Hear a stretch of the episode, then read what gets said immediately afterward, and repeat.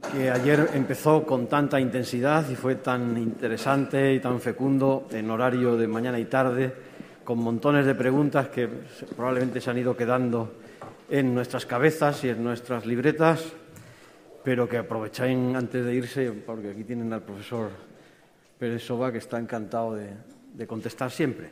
Bueno, hoy tenemos una, para aquellos que no me conozcan, yo soy Ricardo Piñero, pertenezco al equipo del Core Curriculum y esta mañana ejerceré de moderador. La segunda sesión, como tienen ahí, eh, está dedicada a los tipos de, de, amor, filial, esponsal y de amistad. Y vamos a tener el mismo formato que ayer. Primero habrá una intervención del profesor Pérez Soba y después habrá un espacio razonable para las preguntas. Haremos una pausa para descanso y café y luego tendremos una segunda sesión matinal. Así que cuando quieran, Juan José. Muchas gracias. Ah, muchas gracias por la presentación y vosotros porque perseveráis en el curso después de una primera jornada. ¿eh? Entonces, eh, ciertamente la primera jornada era un poquito el ABC, ¿no?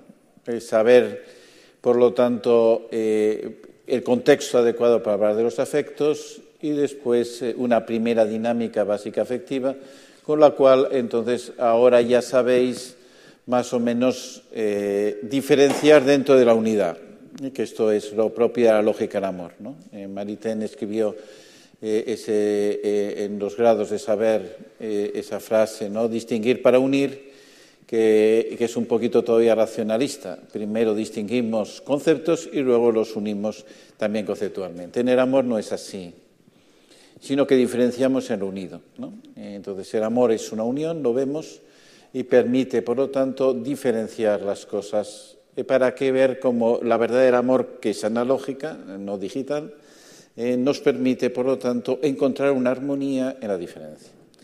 Y esto tiene como primera expresión lo que vamos a ver esta mañana, los tipos de amor. Es algo que eh, pertenece a la experiencia humana eh, y es elemental, ¿eh? pero por desgracia de esto no se habla prácticamente nada. ¿Eh? O sea, está el libro clásico de Luis, eh, Los Cuatro Amores, ¿eh? que precisamente todavía, sobre todo en el amor de amistad, es un poquito más débil porque tiene como prototipo de amistad un club inglés, que es un poco extraño para entender la amistad, sobre todo para un latino. ¿Eh? que tiene otra idea muy diversa de tenerse que ir a un sitio extraño con reglas extrañas para ser amigo. Eh, y por otra parte hay un amor a la naturaleza que queda poco integrado en el resto y por eso pone cuatro amores. Eh, eh, realmente esa distinción de amores es necesaria para entender cómo el amor construye una vida. Esto es lo que vamos a ver. Eh, precisamente no distinguir los amores ahora mismo, que es una indiferencia amorosa, que es algo que conduce a la expresión romántica. ¿no? O sea, si vemos el amor como intensidad, no distinguiremos los amores porque no vemos la verdad del amor en la comunicación específica del bien que hay. Y solo la, vemos como hay bienes específicos que comunicamos de modo distinto, permite ver los amores como algo que construye una vida y una vida en plenitud. Y por tanto no hay que saber vivir todos los amores, cada uno en su propio ámbito, dentro de una unidad de vida que veremos esta tarde, que será la vocación al amor. ¿eh? Y esto aclara, por lo tanto, una unificación última de lo que diferenciamos para poder ver de qué modo el amor nos permite a todos una vida plena. Eh, para ver simplemente la distinción de los amores, esos tres amores que vamos a ver, que es eh, eh, el amor paterno-filial, el amor esponsal, el amor de amistad, con los tres prototipos de amores que, que vamos a afrontar, porque en ellos prácticamente se recoge toda la posibilidad amorosa que existe. Eh, eh, la diferencia entre ellos, vamos eh, a entender la razón de su diferencia porque creo que es esencial, eh, pero por otra parte eh, creo que es bueno ver cómo su indiferenciación causa males tremendos. Ya, ya puse el ejemplo, pero que hay en este caso el dramático es una cosa normal. Una mujer se siente poco querida por su marido eh, y se vuelca en su afecto a sus hijos. si no sabe distinguir los amores, en el fondo está volcando un cierto amor esponsal en sus hijos que no va a funcionar. No solo no va a funcionar, que va a ser perjudicial para los hijos. Porque al final está pidiendo a los hijos un cierto, eh, un exceso de apego hacia ella, con un sentido de pertenencia que no les va a hacer bien. Claro que les amará mucho, mucho. No les está amando bien, porque no les está hablando según la verdad del amor paterno filial. ¿Eh? En la actualidad, entre adolescentes, especialmente femeninas, eh, un amor de amistad íntimo, precisamente por ser muy íntimo, se puede confundir con un amor esponsal. Eso causa unos problemas internos tremendos. Simplemente por no distinguir adecuadamente los amores y, pasear con una, con, una, eh, con una experiencia de una intensidad grande eh, a algo que luego se complica enormemente. Entonces, precisamente sabiendo distinguir los amores, ¿por qué son distintos? ¿Por qué tienen unas claves de dinámica que son propias y que hay que respetar en su verdad? Eh, nos permite ver un conjunto de una vida en que el afecto, la verdad del amor, nos está guiando de una manera específica. Por tanto, esto es lo que vamos a ver esta mañana. Eh, luego responderemos al tema de la temporalidad porque vemos de que eh, como el amor y el tiempo, en vez de ser rivales, como el romanticismo nos presenta, eh, eh, existe un tiempo del amor que da una sabiduría del amor enorme, y eso dentro de un planteamiento de vocación, que será lo que veremos después. Entonces, ahora, este día de hoy es cómo el amor construye una vida, y cómo nos promete una vida. Y entonces esa vida según el amor nos ilumina mucho más. ¿eh? Luego muchísimo más que una vida según los problemas que es lo que nuestra sociedad actual nos, constantemente nos puede presentar. ¿eh? Entendéis que, eh, esta pérdida de, los tipos de amor es sobre todo en la medida que el amor se ha privatizado. ¿Eh? si el amor se privatiza, lo que crea es una especie de pecera donde parece que la gente se tiene que sentir bien. Ese es el emotivismo. por eso eh, ¿Quién no distingue los amores? Lo que se llama la familia emotiva. Es el modelo familiar actual, que la familia, en vez de ser un sistema de relaciones distintas, donde la persona puede madurar en su libertad, se convierte en una especie eh, de refugio afectivo donde todas las personas se sientan bien. ¿Qué es lo primero que ocurre con la familia afectiva? Que es incapaz de educar. ¿eh? Eso es lo que tantas veces hemos visto eh, en mi época, que siglo pasado. si un niño traía un suspenso a casa, lo que recibía es una bronca enorme de su padre. Ahora quien la recibe es el profesor, evidentemente. ¿Cómo ha podido suspender a mi hijo? Con lo que puede saber. Esto es absolutamente ridículo. ¿Por qué? Porque el interés del padre no es que no suspenda a su hijo, sino que su hijo sepa ¿Eh? Y suspender al que no sabe, pues es una obra de misericordia. ¿no? ¿Eh? Y entonces eso tiene que ver con, con el amor verdadero. ¿Eh? no el refugio afectivo con que tantas familias están, que no sufra nada. Una familia pensada que nadie sufra es absurdo. El sufrimiento forma parte de la experiencia familiar, forma parte de la experiencia de amor, como vimos. Necesariamente y la familia es el lugar donde los sufrimientos, si una familia está bien constituida, el sufrimiento une muchísimo a la familia. Porque le permite ver allí cómo ese sufrimiento compartido madura el amor y permite, por lo tanto, afrontarlo de una manera distinta. Por tanto, es, un tema apasionante. ¿eh? Entonces, vamos a verlo cómo distinguir. Los distinguimos desde eh, el don. Vimos ayer, aunque fuera eh, un poquitín, de qué manera el don, un don originario planteaba necesariamente el amor. El amor inicialmente es un don. Y la lógica interna del don es la que permite diferenciar los amores.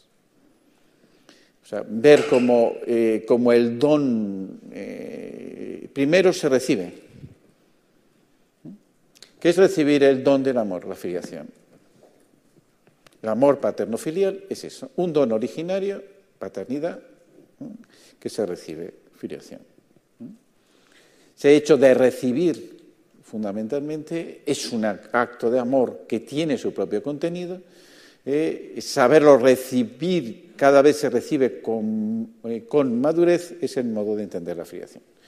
Para eso hay que entender el don de una manera dinámica como es el amor. El don no es un momento, ¿eh? el don es una dinámica.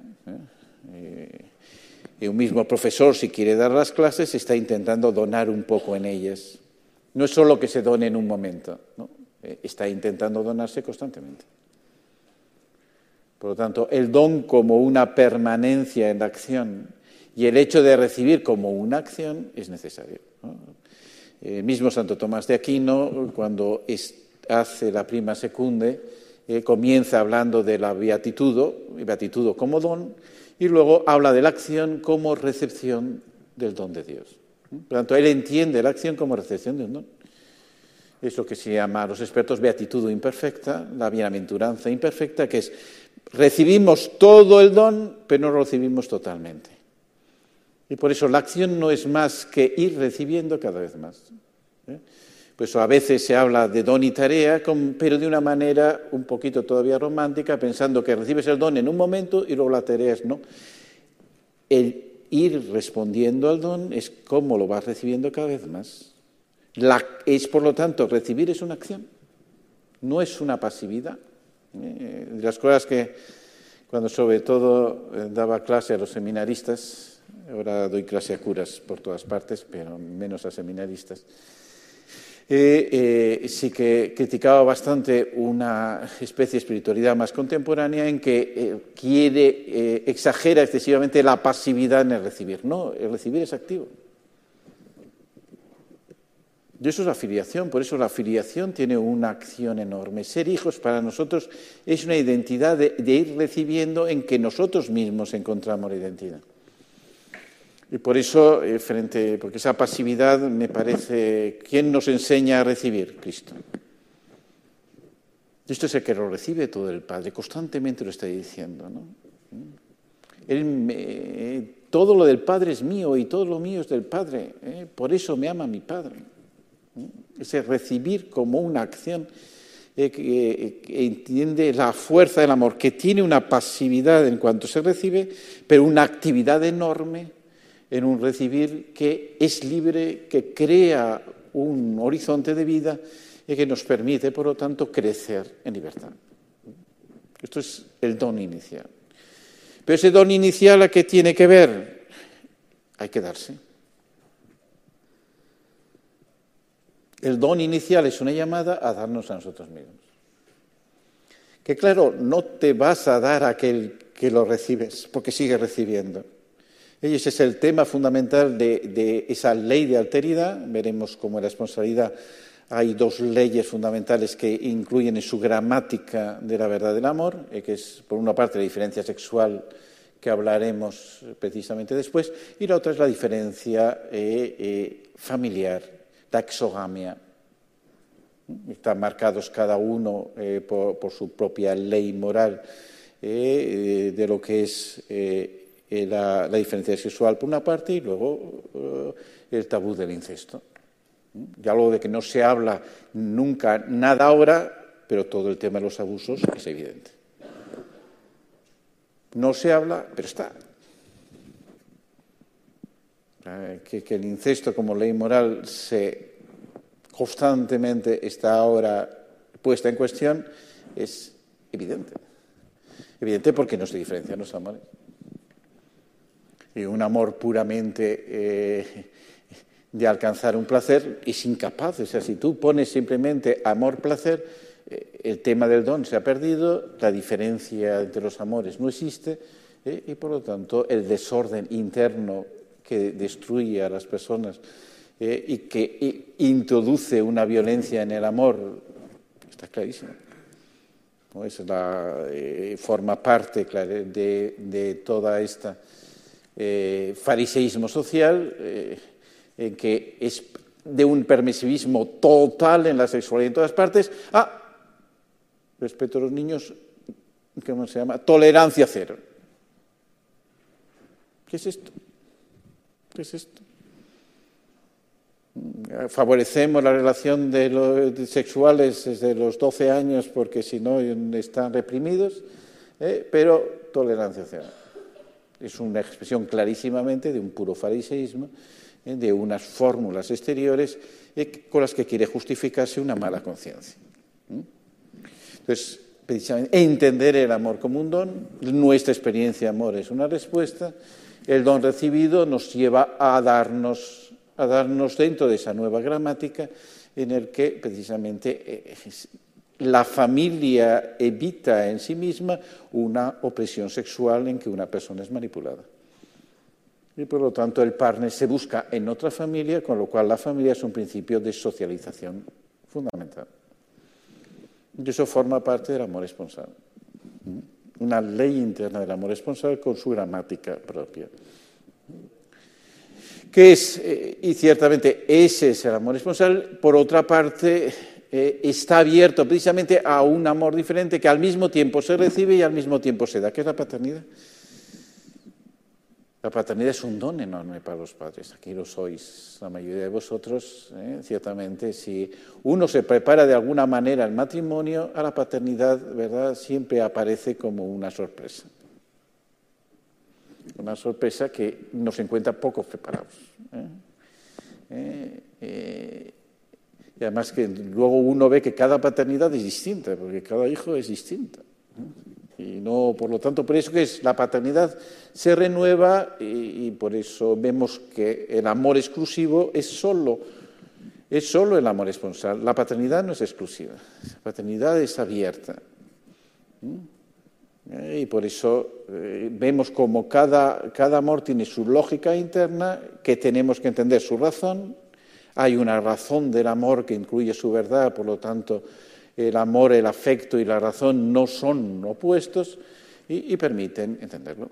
a partir de esa lógica del don, de qué manera nuestra vida, que es un don, se realiza al darse, nos explica precisamente esa filiación, responsabilidad, paternidad, eh, que es la vocación al amor que veremos más esta tarde.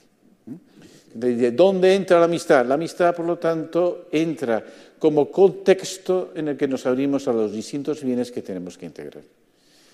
La amistad lo que va a permitir es precisamente que todos estos amores que son dones tengan una, eh, una apertura suficiente a todo lo que es una vida plena. Entonces, por eso, el amor de amistad es más indiferenciado, hay amistades de todo tipo. Es muy importante cultivar todo tipo de amistades, pero ese clima de amistad enriquece estas, precisamente todas estas relaciones para que sean abiertas, para que sean plenas, para que tengan una verdad en el bien que sepan custodiar. Esto es eh, lo que vamos a ver. Entonces, a partir de eso, de esa lógica del bien, se puede ver una cierta modo cómo se ven los distintos amores. ¿eh? Y esta es una expresión que eh, tomé de Claudio Giulodori, ¿eh?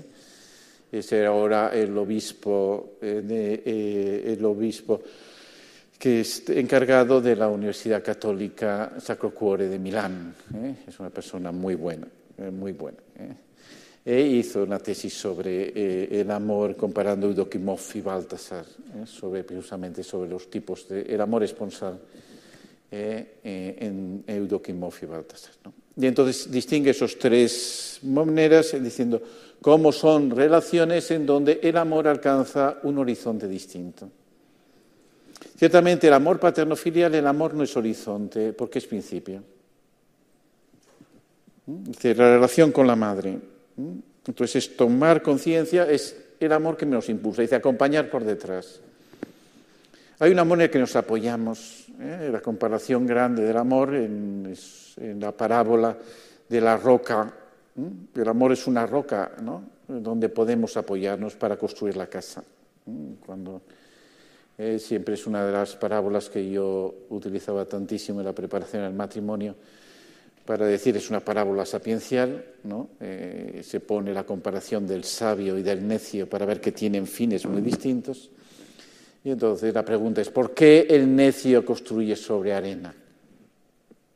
¿Mm? No porque no sepa que la arena no sirve para apoyar, sino porque piensa que no va a tener problemas. Es necio, tonto, porque cree que porque se ama mucho no va a haber problemas.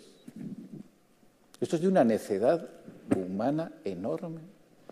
Los problemas existen siempre. No, no, a mí no me van a tocar. Eso forma parte de la mentalidad adolescente. Pensar que los problemas son para los demás, no para uno mismo. El gran problema del matrimonio es que se casan adolescentes y con, un sentido de, con una mentalidad adolescente y con un sentido de amor romántico. Claro, esto es un desastre. No saben fundar sobre roca. Entonces, ¿verdad? ¿Qué es la roca firme? Lo que no se ve ¿eh? cuando uno llega a, visitar una casa, mira qué cimientos tan buenos tiene esta casa. No se los presenta nunca, ¿verdad?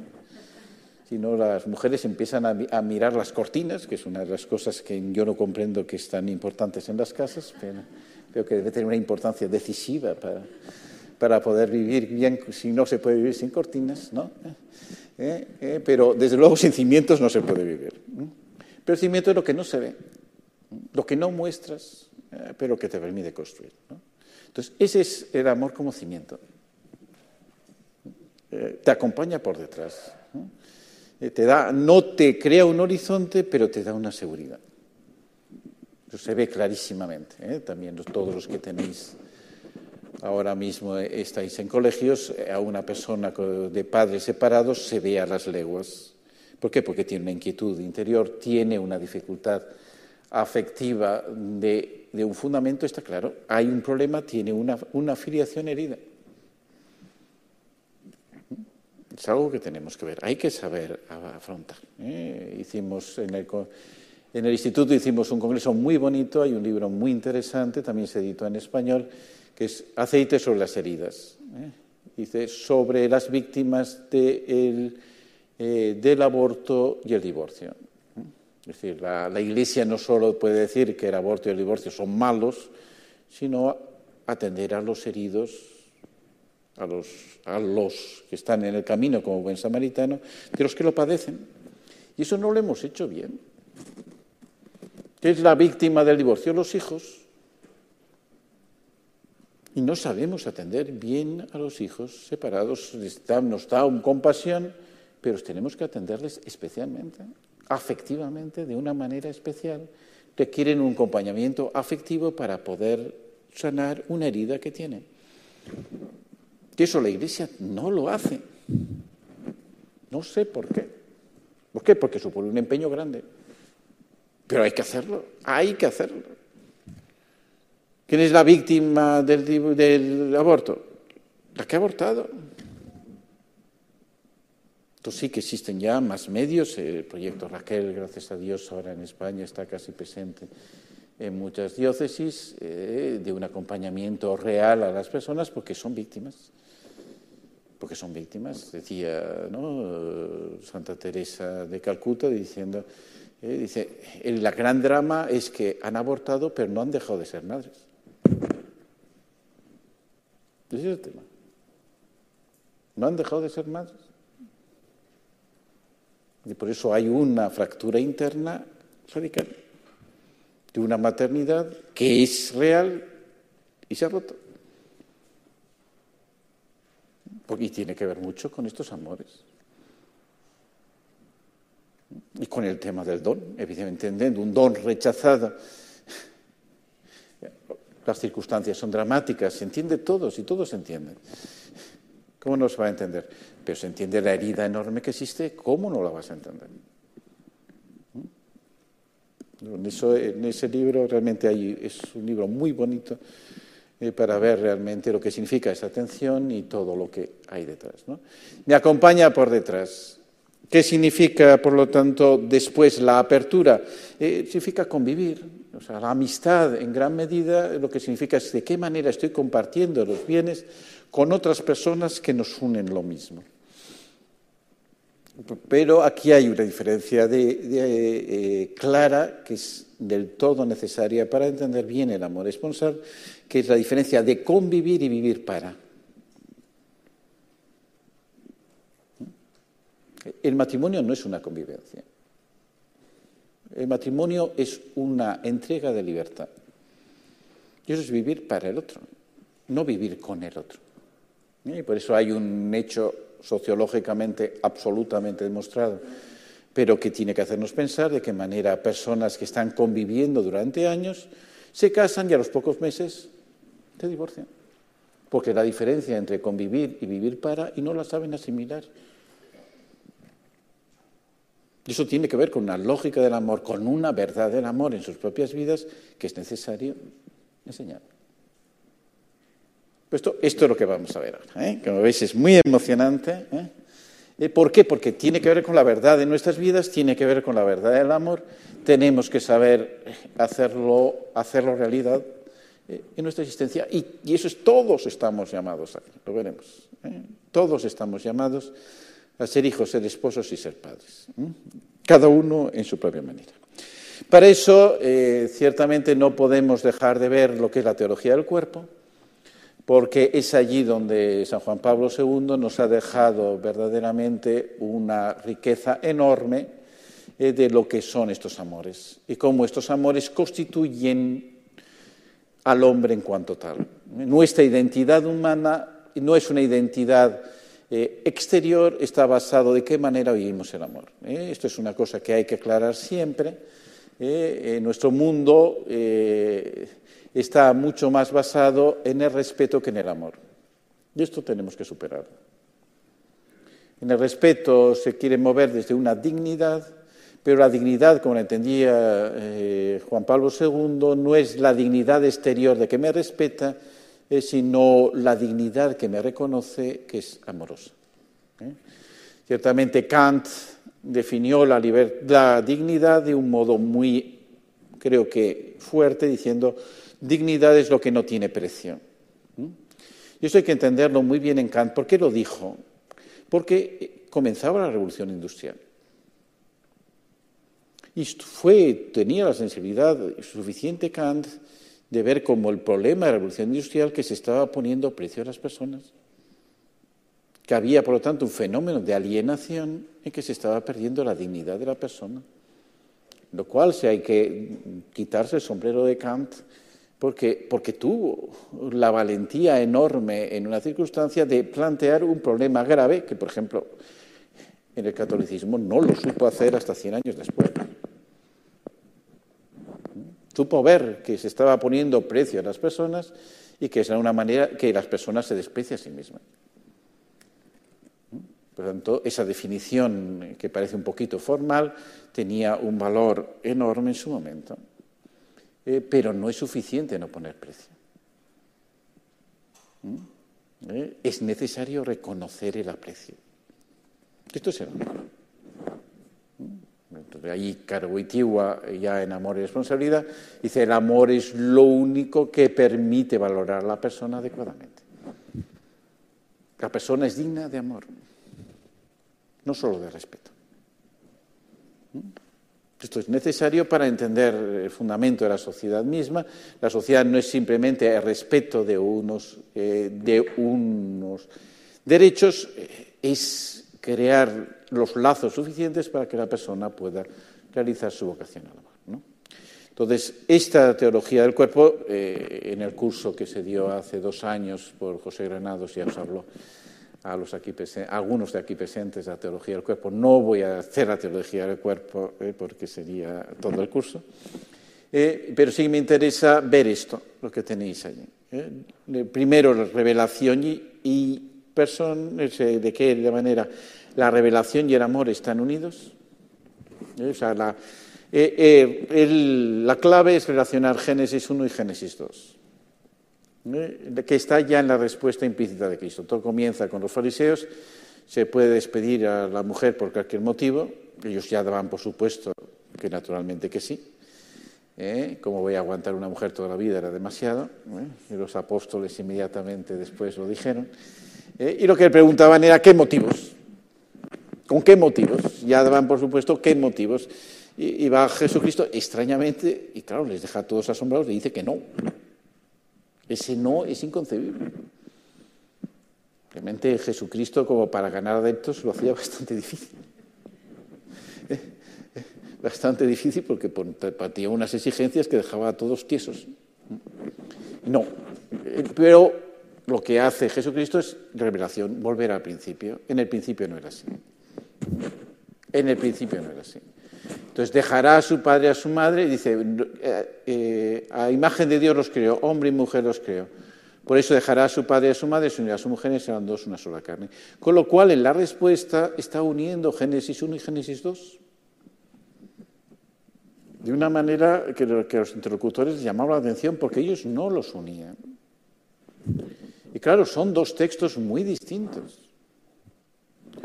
En Génesis 1 todo comienza en las aguas y el espíritu aleteaba en la superficie de las aguas. Eh, en Génesis 2 todo comienza en lo seco. Es una tierra seca. Lo primero que hace es Dios poner una fuente. De esa fuente luego Él va a moldear el hombre eh, y luego ya pondrá los ríos, pero todo nace en lo seco. En el Génesis 1, el hombre es el último creado. En el Génesis 2, lo primero que crea es al hombre. Y a partir del hombre hace lo demás. ¿Eh? En el Génesis 1 ve, Dios crea y, ve que es bueno lo que está creando. Lo primero que dice en Génesis 2 que es, no es bueno, no es bueno que el hombre esté solo. Son dos visiones tremendamente distintas. ¿Qué significa la unión de ambas? O sea, ¿por qué la primera es así? Simplemente porque está expresando el plan de Dios. El plan de Dios nace de una plenitud ¿eh? y tiende a una plenitud. Y es un plan de Dios en el que todo es bueno. El segundo está expresando la experiencia humana, que no es así. La experiencia humana nace de una carencia y poco a poco se va abriendo una plenitud. La unión de la experiencia humana y la revelación del plan de Dios es lo que está planteando como el elemento fundamental para conocer nuestras propias vidas. Y esto es esencial desde el amor. Ya dijimos ayer la lógica del amor que es remitir a un amor originario al principio. De tal manera que nuestras acciones no surjan de una carencia eros, sino de una plenitud, el don de Dios. Y sólo así podemos ¿eh? Entonces, esa realidad es la que, eh, la que tenemos que, presentar para, poder ver ciertamente eh, el amor, la diferencia de los amores. Hay un plan de Dios sobre nosotros, en los cuales se nos va a revelar nuestra propia identidad. Y eso tiene que ser el fundamento de nuestra experiencia. Nuestra experiencia va a poder ordenar nuestra vida a partir de esa lógica de un plan de Dios sobre nosotros. Entonces, a partir de ahí, él pone unas distintas experiencias, que no las voy a, a glosar porque si no ya me pierdo eh, en lo, que quiero, en lo que quiero mostrar, pero que son experiencias, por una parte, constitutivas del hombre, que es el tema de la soledad y la comunión. El hombre se encuentra solo. ¿Qué significa solo? Se encuentra como diferente a todo lo creado encuentra que el mundo entero no le basta al hombre. ¿Qué le basta al hombre ganar el mundo entero si pierde su alma? El mundo entero no nos es suficiente. Y eso presenta una soledad en que necesariamente solo otra persona puede ocupar. Y eso es la comunión. De tal manera que el hombre necesariamente tiene que realizar una comunión en su vida para ser el mismo. Persona, comunión, eh, conforma una unidad originaria necesaria, dentro de un elemento de intimidad que son lo que se llaman las experiencias morales. Eh, la riqueza de la intimidad es lo que ahí se plantea como la desnudez. Eh, el hombre tiene una intimidad, el hombre está desnudo ante sí mismo, el hombre está desnudo ante Dios. En el tríptico romano constantemente se recuerda en eso, omnia nuda sunt ante oculeius. Todo está desnudo ante sus ojos, en lo cual se refiere la, lo absurdo de Adán que se quiere ocultar a Dios. ¿Cómo te vas a ocultar a Dios? Es que estoy desnudo, pero por favor, siempre estamos desnudos ante Dios. ¿Qué es lo que te, te quieres ocultar ante ti mismo? Tu dificultad es algo eh, que te cuesta. Pues esa realidad de asumirnos a nosotros mismos es esa desnudez en la cual en el fondo indica una intimidad corporal que nos es problemática. ¿eh? que nos pide, por lo tanto, una integración necesaria que no está ya dada, que tenemos que alcanzar. Eso es precisamente donde aparece el pudor. ¿no? Es eh, muy hermoso, es un libro que yo recomiendo, no está traducido al español, eh, La justificación del bien de Soloviev. Es realmente es muy interesante, es su, moral fundamental, la de que hace Soloviev. Entonces la basa en dos experiencias, que es el pudor y la reverencia diciendo de ahí nace la conciencia. ¿eh? La conciencia humana no es, no, somos autoconscientes originariamente, nuestra conciencia es despertada y se despierta por el pudor y por la reverencia. ¿Eh? Por tanto, es un precedente claro, eh, Soloviev, a la teología del cuerpo de, eh, de Y por eso Juan Pablo II en Fides Ratio presenta a Soloviev como uno de los grandes teólogos eh, de todas las épocas. ¿eh? Es, un, es, ruso, se convirtió al catolicismo al final de la vida, eh, murió en el 1900. ¿no? Entonces, pero es realmente esa justificación al bien tiene un valor enorme. ¿no? Entonces, todo eso que tiene como, hilo conductor, amar corporalmente.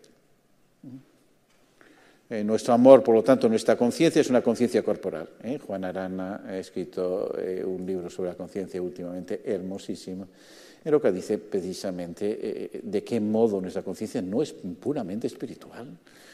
Es una conciencia que nace de una corporidad que tiene que vincular a experiencias corporales y solo en ella se encuentra su propio sentido. Asumir el sentido de nuestra propia corporidad como una corporidad amorosa eh, es precisamente lo que nos hace ser nosotros mismos. Esto es lo que podemos ver. ¿no? Entonces, ¿qué es lo que a partir de esa visión podemos ver?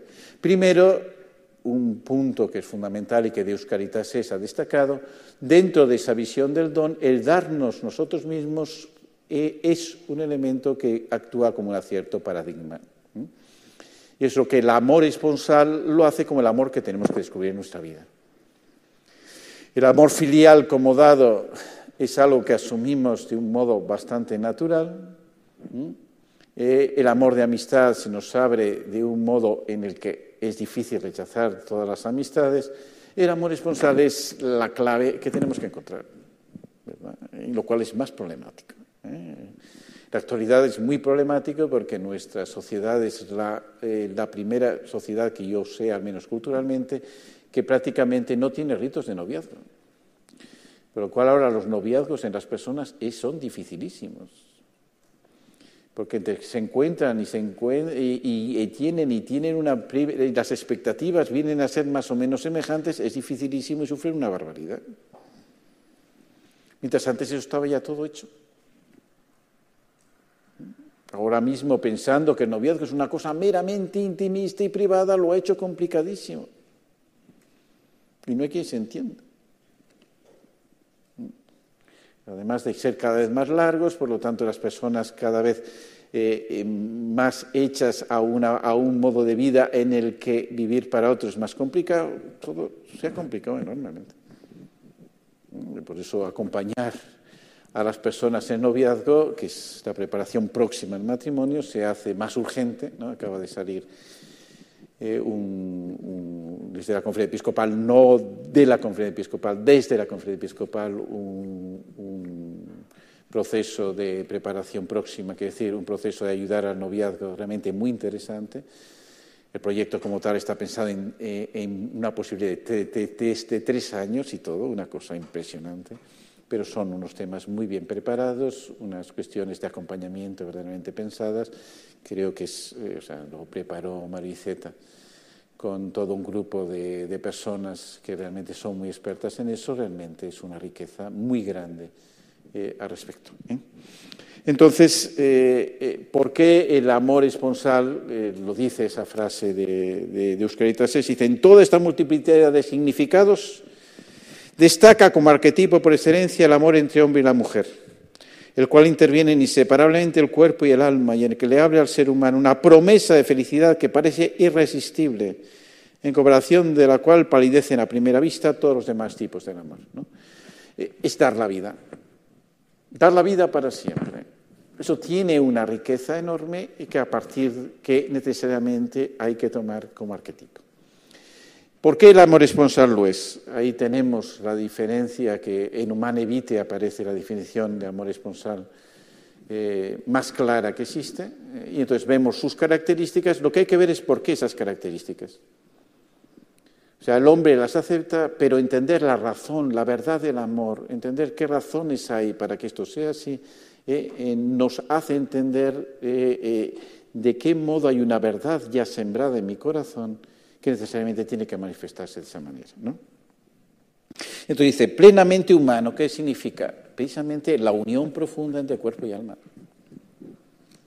Ciertamente el dualismo de pensar que el hombre es el espíritu o es su conciencia y no integra la corporidad hace que el amor esponsal no se entienda. ¿Quién no entendía el amor esponsal? Nada. El pobre Kant. Lo que Kant dice del amor esponsal es mejor no leerlo porque para él es una, es una especie de concesión extraña a, la animalidad que, el hombre necesita porque si no, no se reproduce, pero no le da ningún otro valor. Es una cosa, y hasta Lacan hizo todo un artículo sobre comparar a Kant eh, eh, con, eh, ¿cómo se llama este? Con el, con el Marqués de Sade, de lo cual viene el sadismo, ¿no? ¿Eh? diciendo, en el fondo es una especie de violencia que el hombre se tiene que hacer a sí mismo como, una pura animalidad. Es claramente Kant que todo está en una, eh, en una visión de una conciencia que se justifica a sí misma, es incapaz de incorporar la corporidad. Esta falta y todo el concepto autonomista que vivimos ahora, que es una especie de ficción en la cual nos encerramos en nuestra autoconciencia, impide la asunción natural de nuestra corporidad. Una teología del cuerpo en el cual vemos cómo nuestras experiencias son corporales y las sabemos analizar corporalmente, eh, es esencial para abrir las personas a la responsabilidad como totalidad humana. Eh, o sea, ¿por qué hay un todo? Porque, eh, ¿Por qué doy todo? Es que se dan todo el hombre y mujer, absolutamente todo, absolutamente todo, no, solo a Dios. Amarás al Señor tu Dios con todo tu corazón, con toda tu alma. Así no se llama la mujer, no. ¿Mm? ¿Qué totalidad? En cuerpo y alma. En una totalidad en el que la intimidad humana, ¿qué es lo que van a hacer? ¿Qué es el tema eh, plenamente humano, total, en forma singular de eh, que es la totalidad que están, fiel y exclusivo. La fidelidad hablaremos esta tarde, eh, con la temporalidad, que resultará muy interesante. Pero, eh, ¿qué es la exclusividad? La exclusividad es la nota característica. ¿Por qué una y no varias? ¿Mm? Ciertamente están los celos detrás como afecto que nos hace saber eh, que claramente eh, cada uno quisiéramos ser amados de una manera exclusiva. Esto es un deseo que tiene que ver con la personalidad. Yo soy único. Y que cada mujer es única es mucho más, evidentemente. ¿no? Que, en que en una fiesta se encuentren dos mujeres vestidas lo mismo es el mayor insulto que pueden encontrar. Algo que los hombres somos incapaces de comprender de ninguna de las maneras. Ya no digo los curas, que tenemos uniforme, ¿eh? pero que, que, te encuentres que otro vestido como tú y te encuentres que esto es una ofensa a ti mismo, no podemos entenderlo. Pero eso tiene que ver de qué manera una persona se siente única y necesita sentirse única y solo así se siente reconocida. Eso tiene que ver con la exclusividad. Pero ¿por qué es esa exclusividad? ¿Cuál es la razón? Porque parece sino un poquito egoísta. Y esto es muy importante para quitar todo elemento egoísta del amor conyugal. No lo es. Tiene que ver con la corporidad. Es una expresión de la corporidad. Ahora yo estoy comunicando un bien ¿eh? algo que yo he estudiado, algo que yo he procurado analizar, eh, quiero que sea vuestro. Pero, ¿qué significa esta comunicación? Hay una cosa maravillosa que yo, por comunicaroslo a vosotros, yo no lo pierdo. Esta es la comunicación espiritual. Los bienes espirituales se comunican y no se pierden. Es así. El espíritu tiene esta capacidad de multiplicarse. Y esto crea una unidad entre nosotros muy grande. Yo sé que lo que comunico y lo que recibís tiene una misma función y por lo tanto me siento especialmente unido a vosotros por eso.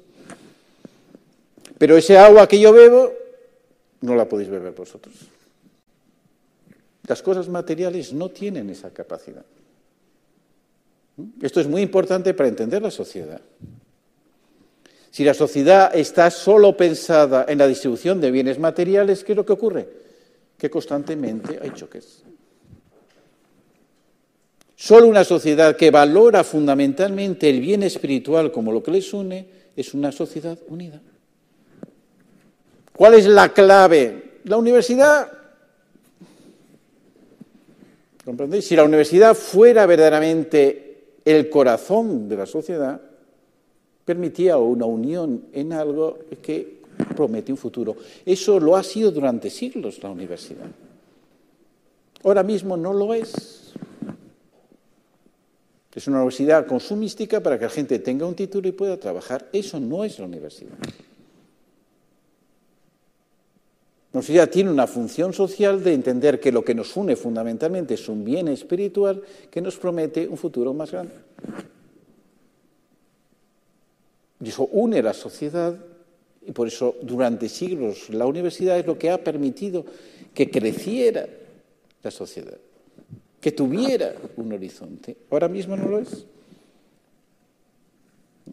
Entonces todo se convierte, ahora es económicamente, el peso de la economía en nuestra sociedad ha aumentado de una manera terrible, terrible, que la universidad no es una cosa muy económica, se entiende bien,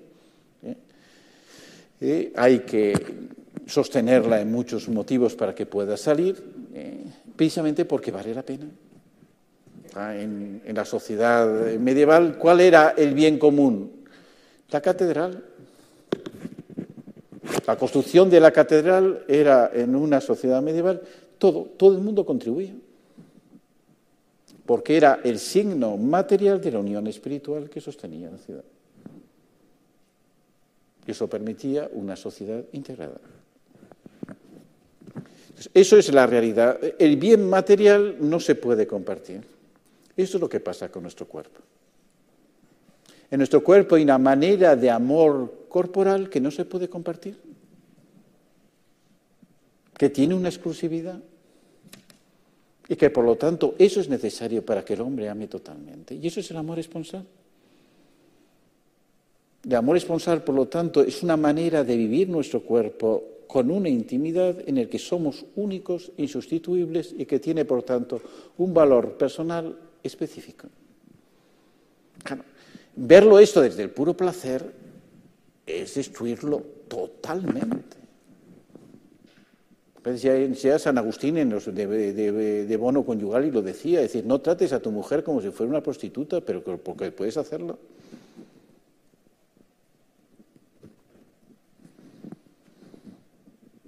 Tienes que tratarla como única, porque sólo así hay una unión que verdaderamente tiene un bien. Y solo la virtud de la castidad es la que lo permite reconocer adecuadamente. La virtud de la castidad es la que ve la integración suficientemente de los afectos para que esa unicidad en la entrega del cuerpo se viva como una plenitud, como una belleza singular. ¿Mm? Tenemos una tesis, hice una tesis doctoral eh, eh, muy bonita, eh, que la hizo Ana Gozzi sobre el fascino del amor, ¿no? la fascinación del amor para entender de verdad ello. Ella es hija y nieta de sacerdote, porque es de rito oriental. y entonces, pero sobre todo su abuelo, el padre de su madre, que era sacerdote, tiene una historia muy particular porque ellos es decir, en el rito oriental, tienen un tiempo en el seminario para buscar una mujer y casarse antes, hay que casarse antes de ser sacerdote. Eh, normalmente es fácil casarse porque ser mujer de un sacerdote tiene una cierta dignidad social. Eh, eh, pero él se había, todavía no estaba ordenado, su mujer está embarazada y entonces los comunistas le hacen preso. Por lo tanto, estuvo 17 años en la cárcel. Eh, y su hija no le pudo ver hasta los 17 años. Y con lo cual pasó además unas circunstancias y torturas verdaderamente terribles. Eh, pero eh, solo a los siete años es cuando murió Stalin y le dejaron ver un momento. Y supo reconocer a su padre, que figuraba como estaba. Pero, ¿qué decir, a nivel familiar, ¿qué significaba eso? Su padre era ausente, pero estaba tremendamente presente. Porque había una presencia, entender por qué estaba ausente, era una razón de vivir que permitía a esa familia de verdad sostenerse. Una familia martirial que entiende cómo la fe hace, hace la familia. ¿no? Entonces, eh, esto es el tema. ¿no? Entonces vamos a pasar al amor filial porque eh, ya hay que intentar autorizar. ¿Qué significa? El amor filial lo que va a ser, para poder ver la unicidad, tenemos que partir del amor originario. que es ser hijos. Para poder ser buenos esposos hay que ser buenos hijos. Es algo que es absolutamente necesario en la preparación del matrimonio como preparación remota al matrimonio. ¿Dónde aprendemos lo que es un matrimonio? De nuestros padres. ¿Cuál es la imagen? Por tanto, es absurdo ¿no? de, pensar un matrimonio ideal y lo vemos en una vitrina. No, lo hemos vivido realmente en nuestras familias. El problema es que haya una vida familiar en que los hijos quieran ser como sus padres y no fuera de sus padres. Esto ha sido la ruptura enorme de los años 70, eh, que en la Iglesia Católica se aceptó y, por lo tanto, extrañamente, en toda nuestra pastoral juvenil todavía y la pastoral familiar son dos pastorales que no tienen nada que ver una con otra, lo cual es absurdo. Absurdo. Entonces, ¿qué significa ese amor originario? Significa fundamentalmente la experiencia de una incondicionalidad. O sea, es imposible entender la indisolubilidad si no entendemos un amor incondicional anterior en el que nos basamos. La indisolubilidad no es un elemento explorar el amor, es ante todo ver como la incondicionalidad, que es una referencia de un para siempre eh, tiene sentidos distintos según los tipos de vínculos. ¿Mm? Eh, ¿Cómo el cuerpo es filial? Eh, San Máximo el Confesor hacía una referencia diciendo la importancia del ombligo. El ombligo. Hay toda una espiritualidad que consiste en mirarse el ombligo. Pero el ombligo es en el centro del cuerpo humano hay una referencia al origen, que el cuerpo no nos lo hemos dado nosotros, que se nos ha dado. Entender ese signo de un cuerpo recibido es fundamental para entender nuestro mismo cuerpo como un cuerpo filial. Por tanto, la recepción de la corporidad, el haber sido cuidados en nuestro cuerpo inicialmente, eh, marca todo este amor filial de un modo especial. Entonces, eh, es el Lumen Fidei donde encontramos precisamente esa referencia a un amor originario. Cuando salió Lumen Fidei y hablaba de amor originario, yo que me quedé encantado, porque no había hablado de amor originario muchísimas veces antes. Qué bien, ¿no? Qué bien. ¿eh? La luz de la fe permite valorar la, la fe nace en encuentro con el amor originario de Dios, el que se manifiesta el sentido y la bondad de nuestra vida. Esto es el amor filial. Nos encontramos que hemos nacido de un amor, que el amor va a marcar nuestra vida, que va a dar sentido a nuestra vida por ser hijos. Y, y la vida es iluminada en la medida que entra en el dinamismo desplegado por este amor en cuanto se hace camino y ejercicio de la plenitud. Esto es amor, esta es la filiación. Es una definición preciosa. Que cambia las relaciones, como se ve en la siguiente cita, ¿no? Eh, que será Lord Amoris que veremos después. Que lo que indica allí en Numen Fide es como el amor pide fe, y la experiencia de fe en un primer amor es filial, y ahora tiene que ver esta opción. La luz de la fe permite valorar la riqueza de relaciones humanas su capacidad de mantenerse, de ser fiables, de enriquecer la vida común. La fe no aparta del mundo, ni es ajena a los afanes concretos de los hombres en nuestro tiempo. Sin un amor fiable, nada podría mantener verdaderamente unidos a los hombres. Es el amor primero que permite valorar las relaciones como algo que nos promete una plenitud, no como un peligro. Recordad que como, intentaba mostrar que era la sociedad Hobbes, una sociedad de lobos, en la que había que defenderse por el derecho. cómo Kant plantea eh, la sociedad en, eh, en, una, en ese pequeño libro que tiene de una paz final. La plantea como una sociedad de demonios. Este es el pesimismo antropológico que está debajo de nuestra sociedad y que, por tanto, impide la fe en un amor como fundamentos de relaciones. Y eso el cristianismo tiene un elemento fundamental que proponer. Entonces, ¿qué es? Precisamente eh, pone la importancia de la casa como el lugar de libertad, ¿eh? que Ratzinger lo proponía, dice, ¿dónde somos libres? En nuestra casa. En nuestra casa. A mí me, dijeron siempre una frase eh, que me la decían mucho precisamente. Eh, Enrique de la Lama dice, en mi, casa plancho un huevo y si quiero frío una camisa, ¿comprendes? Nadie me tiene que decir lo que tengo que hacer en mi casa. ¿eh? si no, hago lo que me da la gana, ¿comprendes? Y encima lo hago bien. Por lo cual es una cosa estupenda, estupenda. El lugar de la libertad es estar en casa. Eso los griegos lo decían, eleucería significa en griego estar en casa. ¿Eh? ¿Quién no estaba en casa? Recordad el Evangelio. El sirviente no siempre permanece, el hijo permanece. Pone el estar en casa como elemento fundamental de libertad. La casa es la libertad, no salir de ella como el hijo pródigo.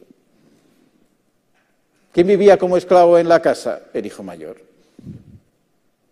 No me has dado ni un cabrito. Dice, ¿cómo que un cabrito si todo lo mío es tuyo, tío? Que no te enteras. Un cabrito te ha dado todo. No sabes que eres hijo. Podemos vivir como siervos en una casa, ciertamente, no es la tarea del amor. ¿no? Entonces, este es el modo. Entonces, ¿qué es el gran don que se nos da en este momento? El lenguaje, el lenguaje nos permite ser nosotros mismos, permite expresarnos, y por eso la ley natural, eh, Papa Benedicto la presentaba siempre como una gramática, con esa frase famosa que dice Nietzsche en La razón de la filosofía, que decía, temo que mientras creemos en la gramática, creeremos en Dios. De ahí viene el deconstructivismo, de esta frase de Nietzsche. Hay que romper la gramática porque es, la gramática, extrañamente, es algo que hemos recibido, que nos da un orden inicial que nos precede y eso nos habla de Dios.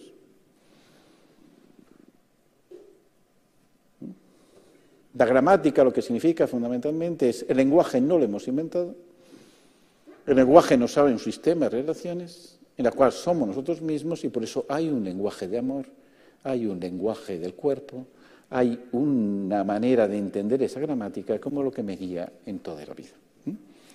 Entonces, ¿qué es? Eso no se nos abre al encuentro personal, que es la llamada al encuentro con el otro, la alteridad. Por lo tanto, ahí se entiende qué manera la diferencia va a ser esencial. ¿Y por qué la diferencia sexual? Lo que indica fundamentalmente es que lo que yo soy no es toda la humanidad.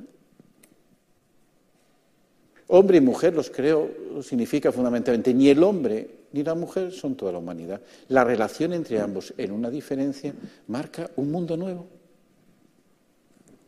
Entendéis que todo el Génesis primero es marcar diferencias. Día, noche. Aguas de arriba, aguas de abajo. Parece barrio sésamo, ¿no? ¿Eh? Eh, seco, mojado. ¿Mm? Luego los astros que diferencian precisamente los tiempos. ¿Eh? luego, árboles según las especies, animales según las especies. ¿Cuál es la diferencia humana? Hombre-mujer. Una diferencia personal. Que está marcada con la bendición de Dios, que marca una fecundidad. Yo no me hago fecundo a mí mismo. La fecundidad de Dios, que crea todas las cosas, tiene la bendición de la fecundidad que solo la relación hombre-mujer asegura. Ahí hay una plenitud humana singular. ¿Quién defiende, por ejemplo, la diferencia eh, que dice Luce Garay, esta famosa psiquiatra belga, ¿no? diciendo cada siglo, dice ella, solo tiene una cosa que ver, porque es mucho, si no. Y dice, nuestro siglo tiene que ver la diferencia sexual. Este es el tema que nuestro siglo tiene que aclarar. ¿Qué significa personalmente la diferencia sexual? ¿Mm? Es una diferencia que una remite a la otra. Es como Kant ya lo decía, la mano dice, tú en el infinito puedes ver una mano, tiene que ser derecha o izquierda. Porque una marca a la otra. Existe una polaridad esencial en las realidades que en la medida que cuando se, cuando se pierde, ¿qué Se pierde la identidad. El tema es la identidad. Esto es la diferencia sexual. Entonces, allí es donde está, se va a dar en eso la referencia precisamente de exclusividad, que es el vivir para, que es en el cantar de los cantares. Eh, recordad el cantar de los cantares, eh, porque creo que es muy ilustrativo.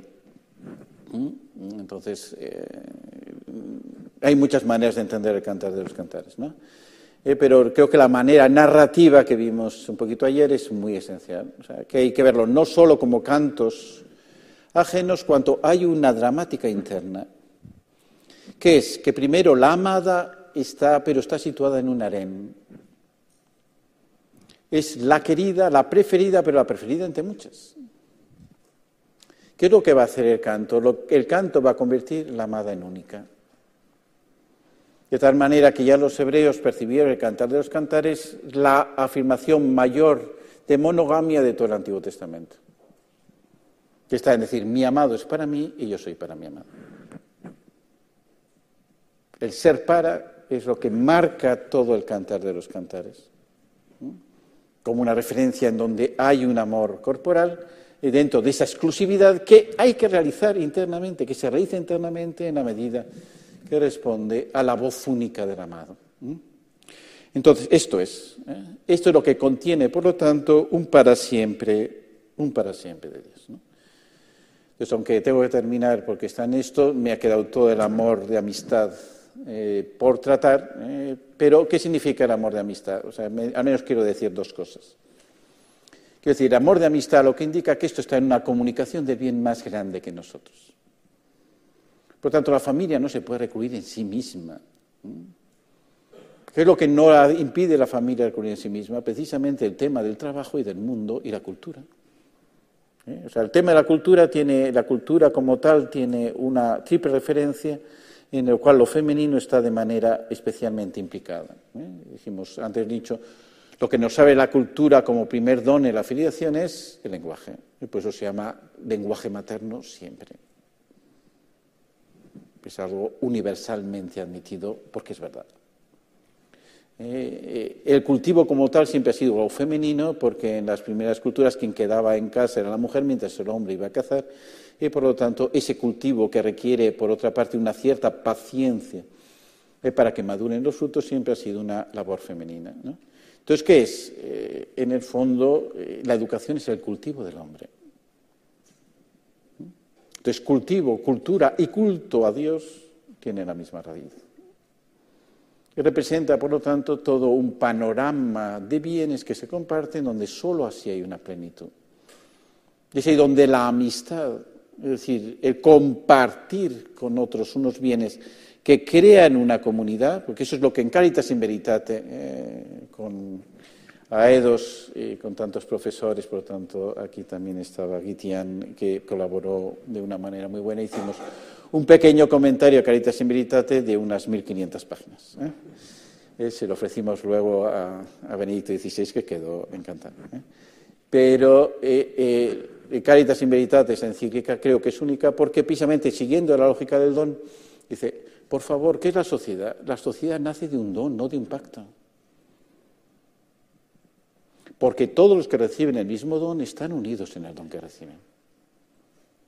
Lo que vemos que nos une a los demás no es saber si los demás piensan como yo, que es una cosa muy complicada, es sino que realmente compartimos un don recibido, que una cosa es el lenguaje. Hay un don que hemos recibido todos, un mismo lenguaje, y que nos permite precisamente comunicarnos y entendernos. Y eso crea, por lo tanto, toda comunidad nace de un don recibido. Y eso es la amistad natural que permite hacerlo. Recibir un don como amistad natural es que la amistad es precisamente el vehículo mejor para entender la analogía trinitaria. Esto ya lo digo como última frase que es incomprensible, ¿eh? Eh, pero cual podemos pasar a la ronda de preguntas, pero eh, tenéis, lo tenéis allí algunas referencias y si me preguntáis una pregunta carciosa para yo poder responder. Muchas gracias. A ver, a trabajar.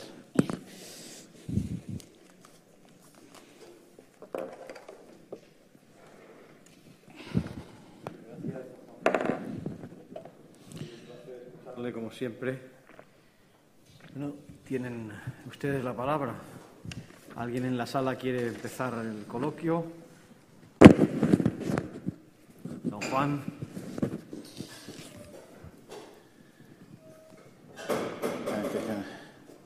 Hay que ir al micrófono, que siempre es un... ¿Quiere que formulemos varias como ayer? Sí, sí, sí, sí mucho mejor. Creo que crea más dinámica, se pueden responder mejor. Muy bien. y así me preguntáis y yo digo lo que quiero. ¿eh? Perfecto. Don Juan.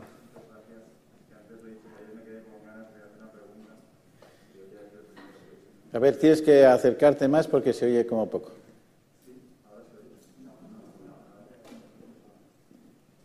A ver, a ver. La técnica nos asiste. El botón mágico. A ver, no, tampoco hemos conseguido. Bueno, puedo hablar muy Ahora sí, ahora sí, eh. Vale.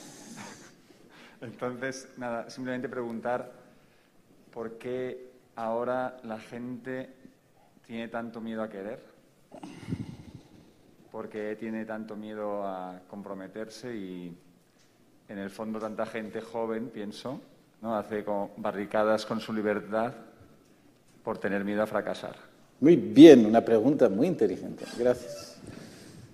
Tenemos otra muy interesante también que plantea Eulalia Martín, que dice, la familia afectiva, ¿no le parece que los padres tenemos tanto lío fuera de casa con el planteamiento del trabajo actual que lo que buscamos ambos padres es que nuestra casa sea nuestro descanso y no un lugar de más líos, problemas, preocupaciones? Eh, sí, eso pasa.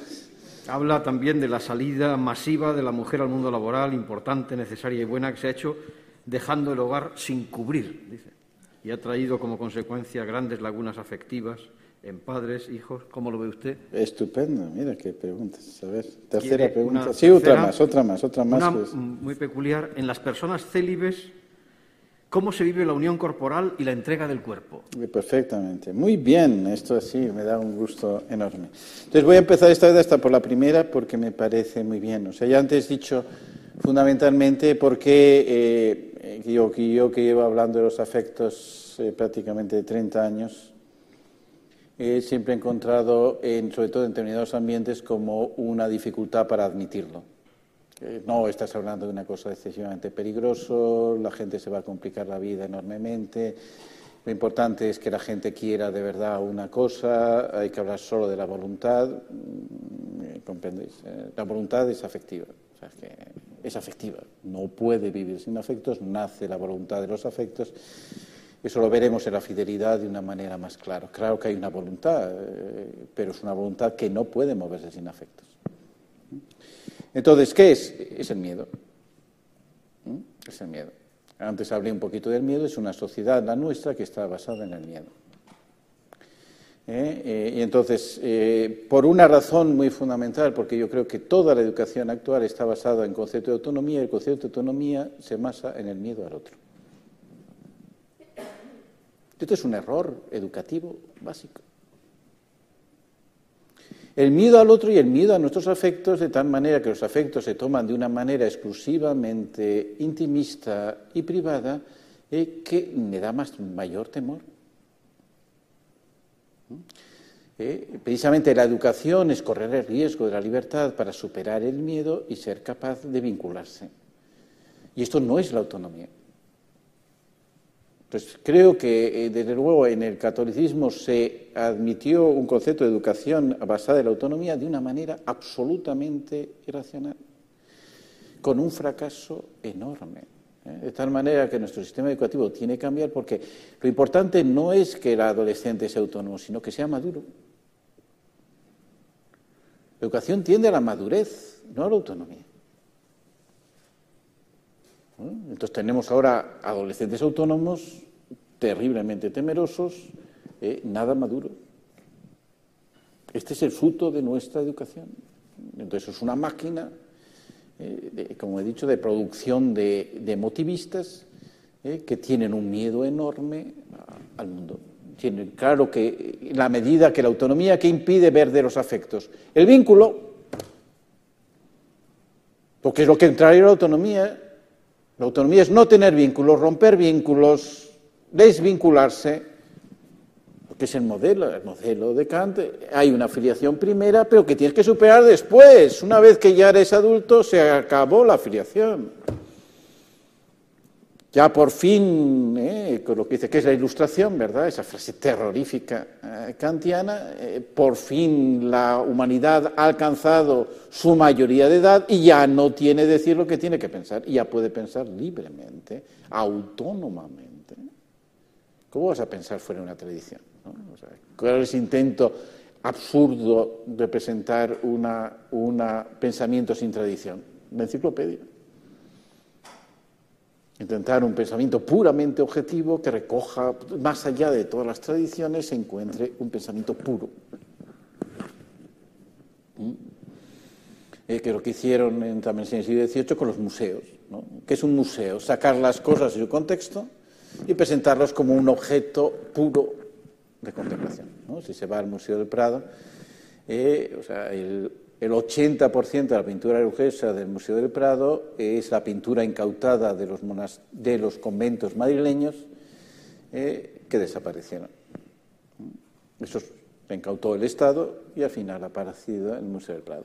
Todas, casi todas las pinturas del Greco que hay en el Museo del Prado es el retablo que existía en, el antiguo, eh, eh, en la antigua iglesia de Santa María, que es donde está ahora el Senado el, antiguo sesión de, sesiones de Senado era una iglesia. La iglesia de Santa María, para el cual pintó el Greco el retablo de esas figuras que son muy. Claro, eh, estaba en un contexto iconográfico. Las mismas pinturas estaban pensadas para verla en determinado lugar de vista que las daba una dimensión distinta. Ahora no lo vemos así. No lo vemos como fueron pensadas, ¿eh? precisamente por querer verlas demasiado objetivamente. Esto es el pensamiento un poco ilustrado. Nos quita una tradición eh, para situarnos en un sistema autónomo sin relaciones, en donde cada uno, por lo tanto, tiene que soportar esa autonomía con el peso y el peligro de los vínculos. Esto está mucho más, ¿por qué? Porque amar es sufrir, y el temor a sufrir es terrorífico. Precisamente solo la experiencia de un amor incondicional permite esto. Entonces, la asunción consciente del amor condicional eh, filial es lo que permite precisamente afrontar esto superando el temor. Ya eh, recordáis como Eric Fromm habló del miedo a la libertad, como un análisis, creo que ese análisis es muy preciso, precisamente porque era un efecto de una autonomía que en el fondo quiere una libertad meramente negativa, como dice Isaías Berlin, de tal modo que sea uno incapaz eh, de afrontar el hecho de elegir de verdad. Y toda elección ahora es dificilísima. La elección fundamental es una elección de amor. ¿A qué persona voy a amar? Esto es lo que es ahora supremamente difícil. Para, como decía el primer día, ¿cómo vamos a elegir si no somos elegidos? Si yo no veo la elección primera de Dios, ¿cómo voy a ser capaz de elegir de verdad? Esta es por tanto, me parece de verdad que este es el punto. Y esto es espiritualidad, ¿eh? que esto es el tema de la espiritualidad. Y por eso la espiritualidad es dentro de los afectos que tenemos que ver los tipos de afectos que están. Entonces, la familia afectiva. Eh, la familia afectiva es, es decir, la, la primer ataque a la familia social es la revolución industrial. Por lo cual, la familia como sistema laboral quedó rota, planteando un sistema laboral meramente individualista en que la familia no entra para nada. Y ahí en la Revolución Industrial lo que hizo que la familia proletaria tuvieran que trabajar todos, padre, madre, hijos, y rompieran los lazos familiares. Con lo cual se creó una tensión interior entre la familia proletaria y la familia burguesa, que en cambio tenía todo resuelto, que ha creado un resentimiento interno que es muy importante tener presente. La familia burguesa lo ha hecho todo para que ella misma sobreviva, fastidiándonos a nosotros tremendamente y encima proponiéndose como modelo. Esto no puede funcionar evidentemente. Esto es el resultado de la revolución industrial, que es un ataque a la familia frontal. ¿Qué es la familia? La familia, según eso, el modelo familiar, que son las virtudes familiares domésticas eh, que se plantean justamente en la moral puritana, eh, eh, que fragmenta totalmente en una moral pública utilitaria una moral privada totalmente puritana. esto lo que hace que es ver los afectos como una cosa privada y no como algo que me abre a la realidad. Entonces, ¿qué es? Eh, fundamentalmente eh, eh, es ver que es la situación, es ver los tiempos y el tiempo de descanso. dentro de las catequesis, yo soy el único que ha comentado las catequesis del Papa Francisco a la familia. Lo que pasa es que solo se han editado en italiano.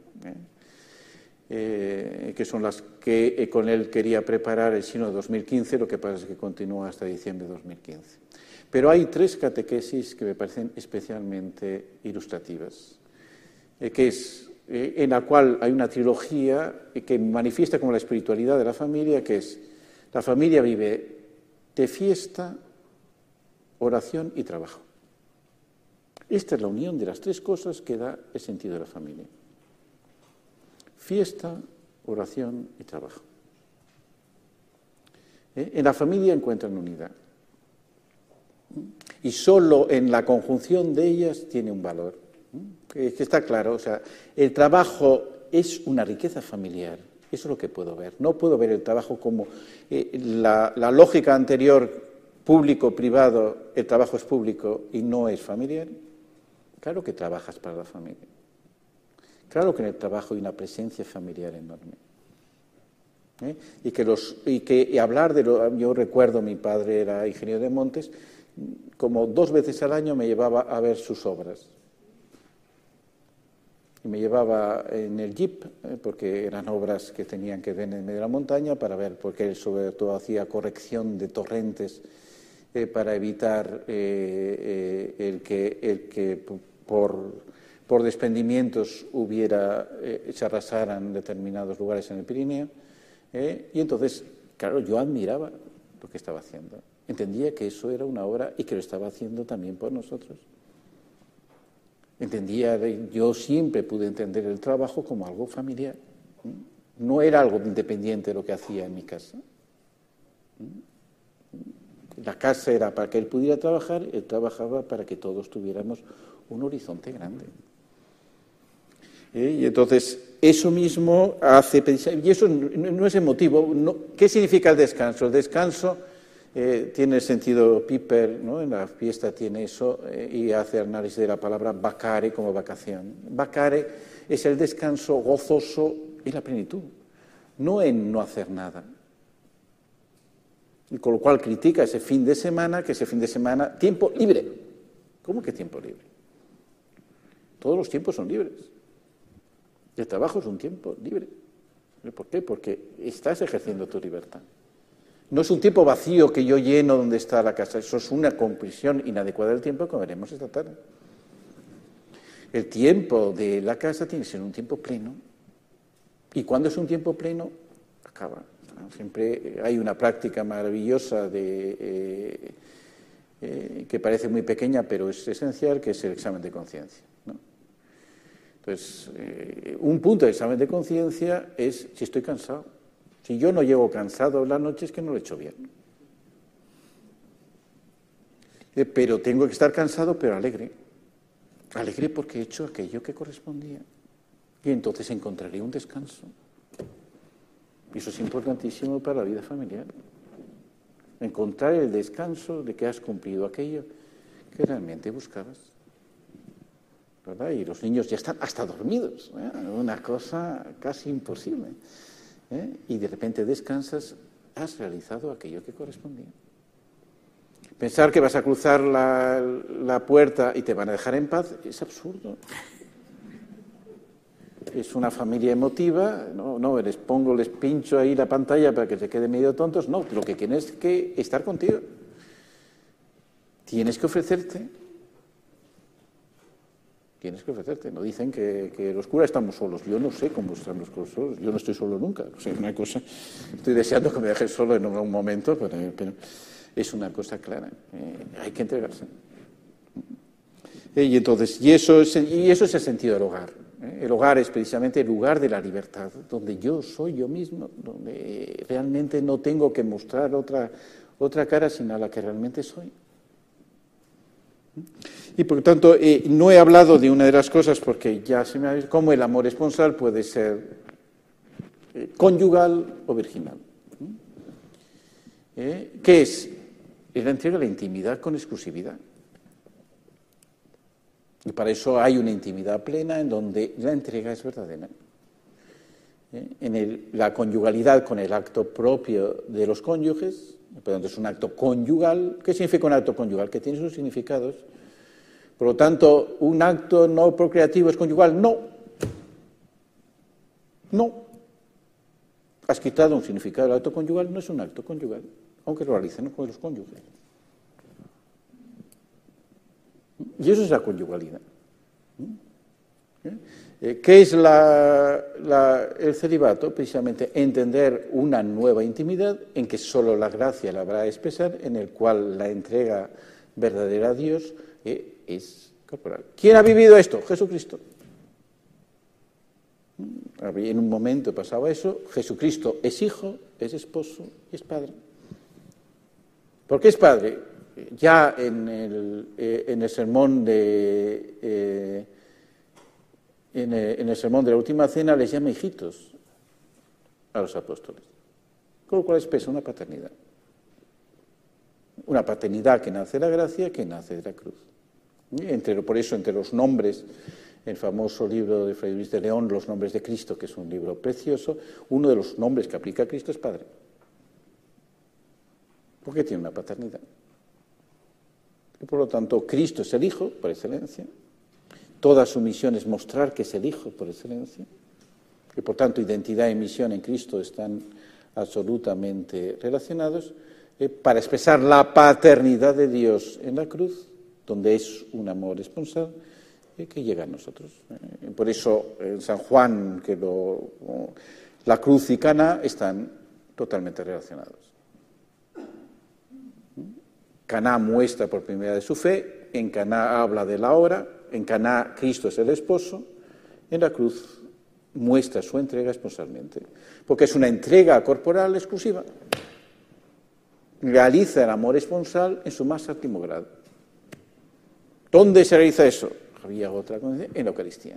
La Eucaristía es el sacramento esponsal por excelencia donde Cristo se entrega a su esposa para que su esposa sea un cuerpo con Cristo. ¿Por qué la iglesia es el cuerpo de Cristo? Por la Eucaristía.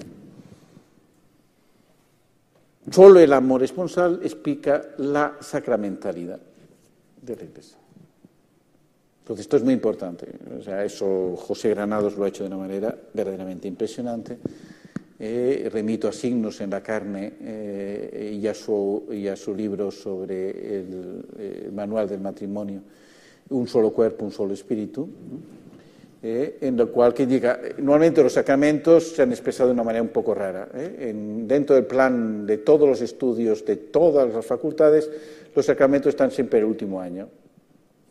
Y el sacramento del matrimonio es el último, por lo tanto uno ya llega agotado. Llega agotado al sacramento del matrimonio, por lo tanto, casi, y lo que le explican generalmente es cómo se hacen las nulidades cuando no funciona el sacramento. ¿Comprendes? Eh? Por lo cual la ignorancia del sacramento real del matrimonio es inmensa. ¿eh? Entonces, ¿qué es? Generalmente se le pone un sacramento como una especie de concesión. Mira, hasta es sacramento el matrimonio. Eh, en Efesios 5 es distinto. Toda, toda la dinámica sacramental nace de la responsabilidad.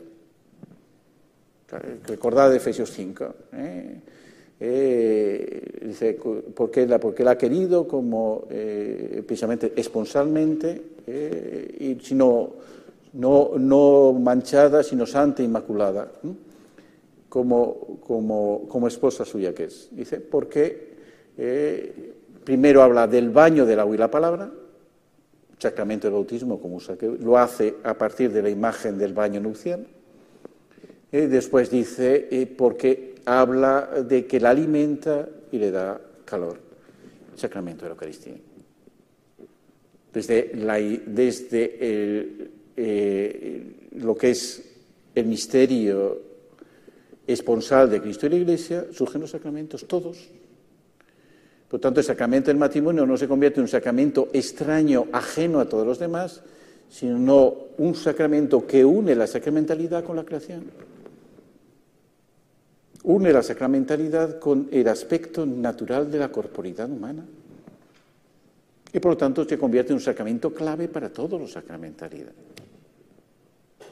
Y creo que esto es esencial para entender una nueva pastoral en la Iglesia para entender el valor que tiene el matrimonio dentro de la Iglesia. Más preguntas, perdonad que me he alargado un poco, pero creo que valía la pena. Está usted en su casa, ya sabe que es el territorio de la libertad. ¿Comprendes? Yo estoy planchando huevos. María, por favor. María Blanco, profesora de Derecho Eclesiástico del Estado. ¡Ay! Esto es tremenda. Será por alusiones. Sí, sí, sí, sí.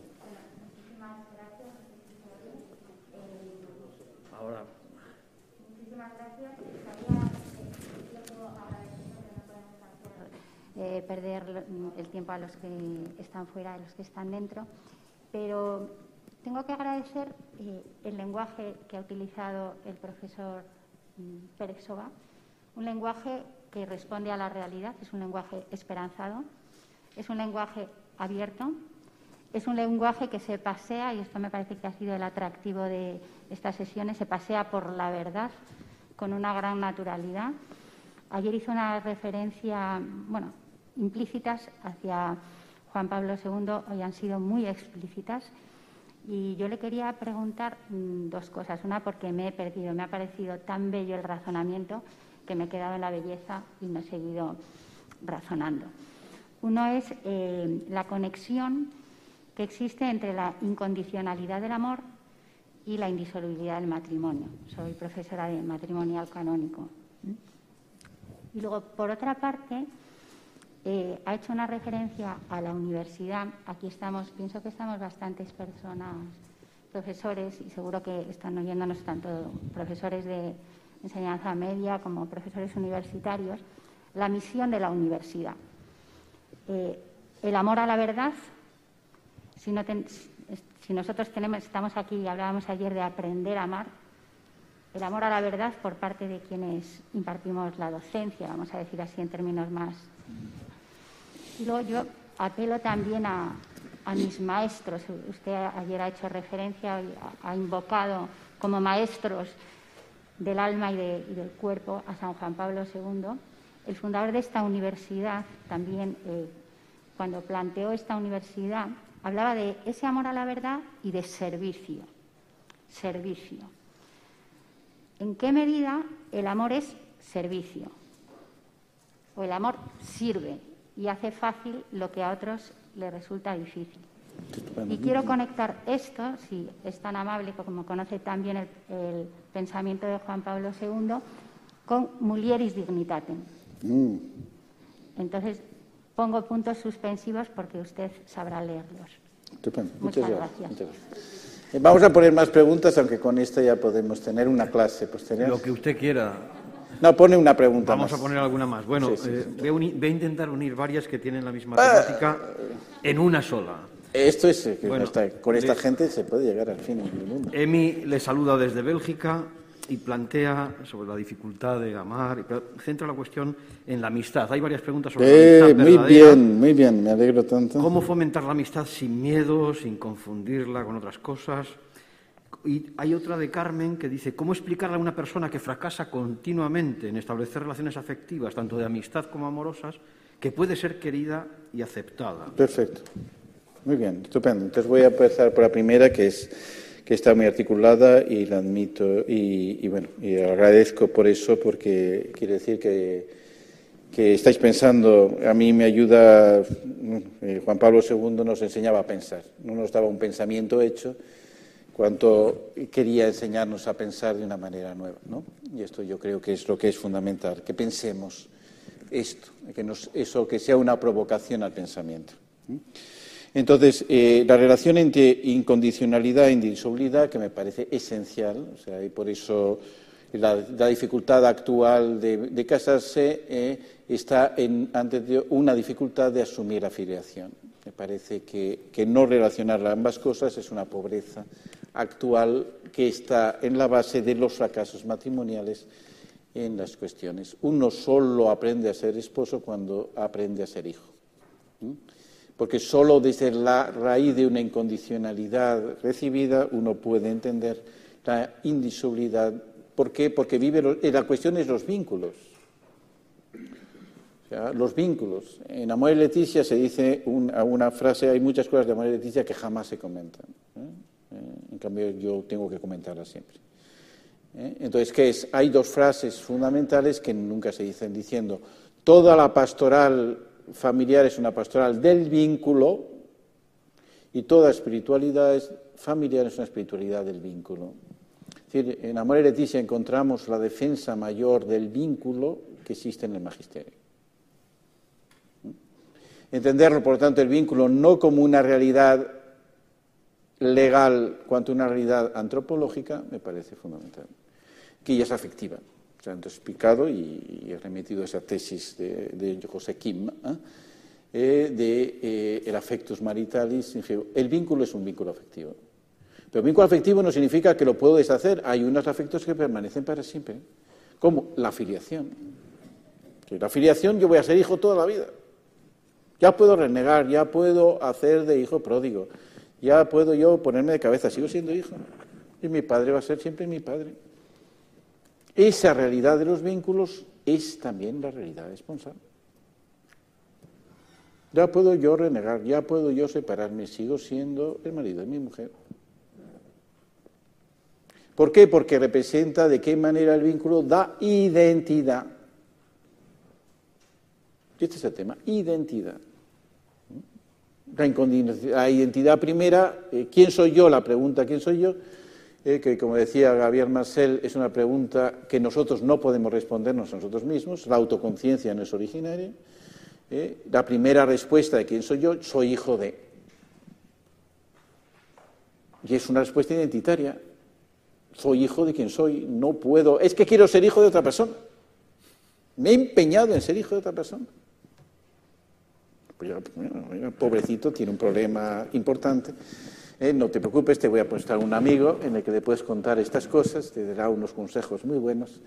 Eh, está clarísimo. Eh. Lo mismo pasa, ciertamente. ¿Qué es? La diferencia es de un don recibido que, que ya lo ha recibido, de un don dado con toda esa libertad que carga, en la medida que ese vínculo pertenece a una libertad, plantea otros problemas que no tiene la afiliación. Y por eso se habla más de indisolubilidad que de condicionalidad, porque es condicionado. Pero creo que ese es el punto fundamental para entender el vínculo matrimonial, no como una cosa ya establecida, eh, es un contrato que establece un vínculo. Muy bien, eso es una constatación, pero hay que entender la realidad humana que hay detrás. Eh, y eso es eh, necesariamente pensarlo. Y luego el tema de la universidad, creo que es un tema gravísimo en nuestra sociedad. La universidad ah, no es el alma de nuestra sociedad. Y eso es porque la universidad misma ha, entrado dentro de unas cápsulas que la sociedad le da, que no le interesa nada que la, que la universidad sea alma, pues interesa controlar la universidad como sea. Y entonces, ¿qué es? Eh, pues libertad. Atreverse a pensar, atreverse a que los temas fundamentales no sean políticamente correctos, eh, sino realmente a mostrar realmente una, grandeza humana que está. ¿Qué es? La palabra universidad, lo universal. No puede ser una universidad que se centre solo en hacer especialistas en una cosita concreta, sino que consigue que todos los estudios eh, tengan una conexión entre ellos en una visión universal. Esa es el alma de la universidad. La universidad nace precisamente por una, eh, por una experiencia profunda que es medieval como tal, eh, que tiene, que quizás San Alberto Magno la supo definir. ¿eh? San Alberto Magno vivió eh, ese motivo primero, la Universidad de París tuvo un momento terrible que fue una huelga en el siglo XIII que duró más de un año y que se debió a que habían entrado como catedráticos tres religiosos. Había entrado San Alberto Magno, había entrado San Buenaventura y Alejandro de Ales, que era secular, se hizo religioso.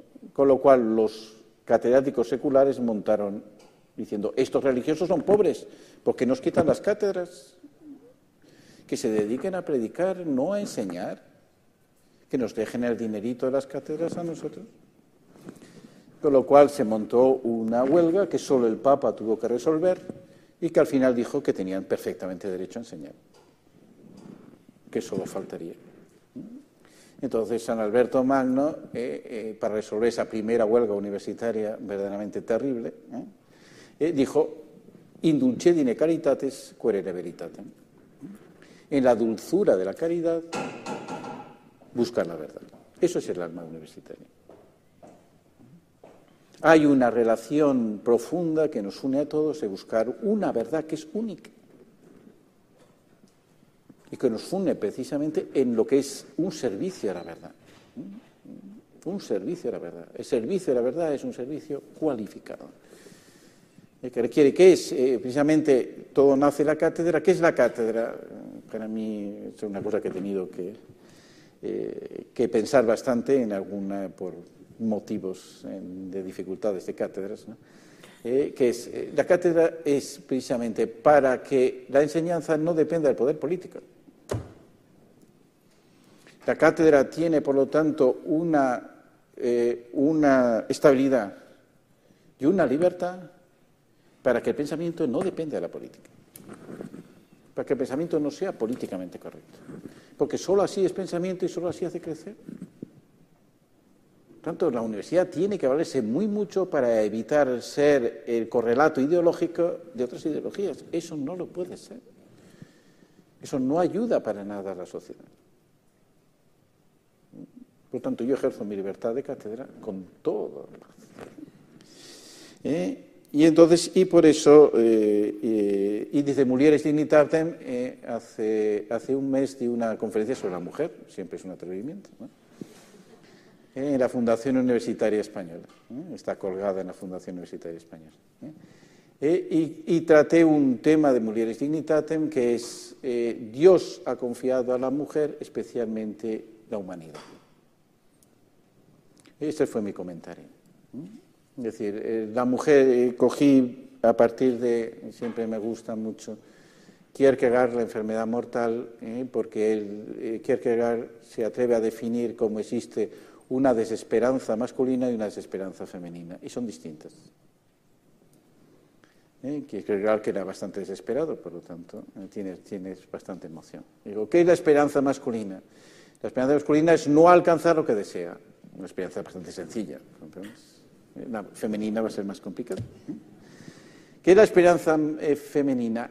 Que no, que no le den como un don lo que desea recibir. ¿Qué es distinta. Eh, la mujer, en el fondo, lo que más desea es que otro le dé lo que realmente desea. Claro que es una esperanza más compleja porque la dependencia de otra persona es muy grande pero por otra parte es verdadero. Entonces, y es ahí donde Dios ha confiado a la mujer, especialmente el hombre, que es el tema del cuidado. La sociedad nace porque nos sentimos cuidados, no nace de un pacto. Nace de que nos sentimos cuidados unos a otros y que por lo tanto yo tengo que cuidar a los demás porque deseo que me cuiden a mí. Y en eso el papel femenino es especialmente importante y por eso en las profesiones dedicadas al cuidado la presencia femenina es total. En eso remito a Eva Kitai, ¿eh? que es una de las feministas de Estados Unidos, que tiene todo un pensamiento sobre la, sociedad del cuidado. Y precisamente quiere reivindicar en eso diciendo, es el modo auténtico de reivindicar a la mujer. ¿Mm? una sociedad que se base no en el éxito, sino en el cuidado. porque así la mujer encuentre su auténtica aportación a la sociedad. Y entonces, eh, al final se pone, dice, ¿de qué manera la amistad? O sea, la amistad actualmente no es fácil por el individualismo radical. ¿eh? Entonces, ¿qué es? Hay que crear espacios de amistad. Espacios de amistad en donde, ¿cuál es el temor, el último? Fundamentalmente, eh, en la amistad hay un primer elemento que es la acogida, que ahora es lo más complicado, y que te acojan como tú eres. ¿Eh? Entonces, esto tiene generalmente, eh, y lo hemos experimentado todos, cuando donde se produce tiene un éxito enorme. La persona no se siente juzgada, no se siente directamente cuadriculada, lo que se siente es acogida como es. A partir de eso, no es la acogida, no lo es todo.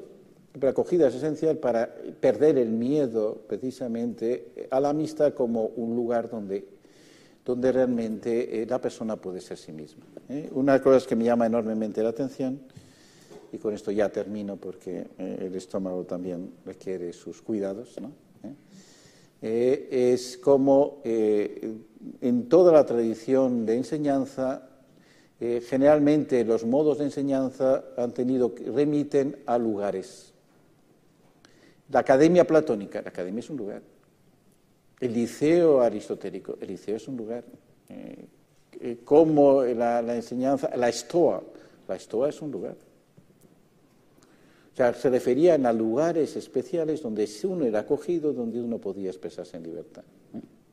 Creo que esto es una experiencia profunda de amistad eh, donde realmente eh, eh, se genera un hombre, un hombre libre capaz de pensar. Y esto es esencial para la formación y también la formación efectiva. Muy bien. Muchas gracias, don Juan José. Nos vemos dentro de 15 minutos. Un poquito más. Un poquito más. Eh, lo, que, lo que diga don Juan José. Deja nada, deja nada. Eres terrible, ¿eh? Flexibilidad total, lo que usted mande.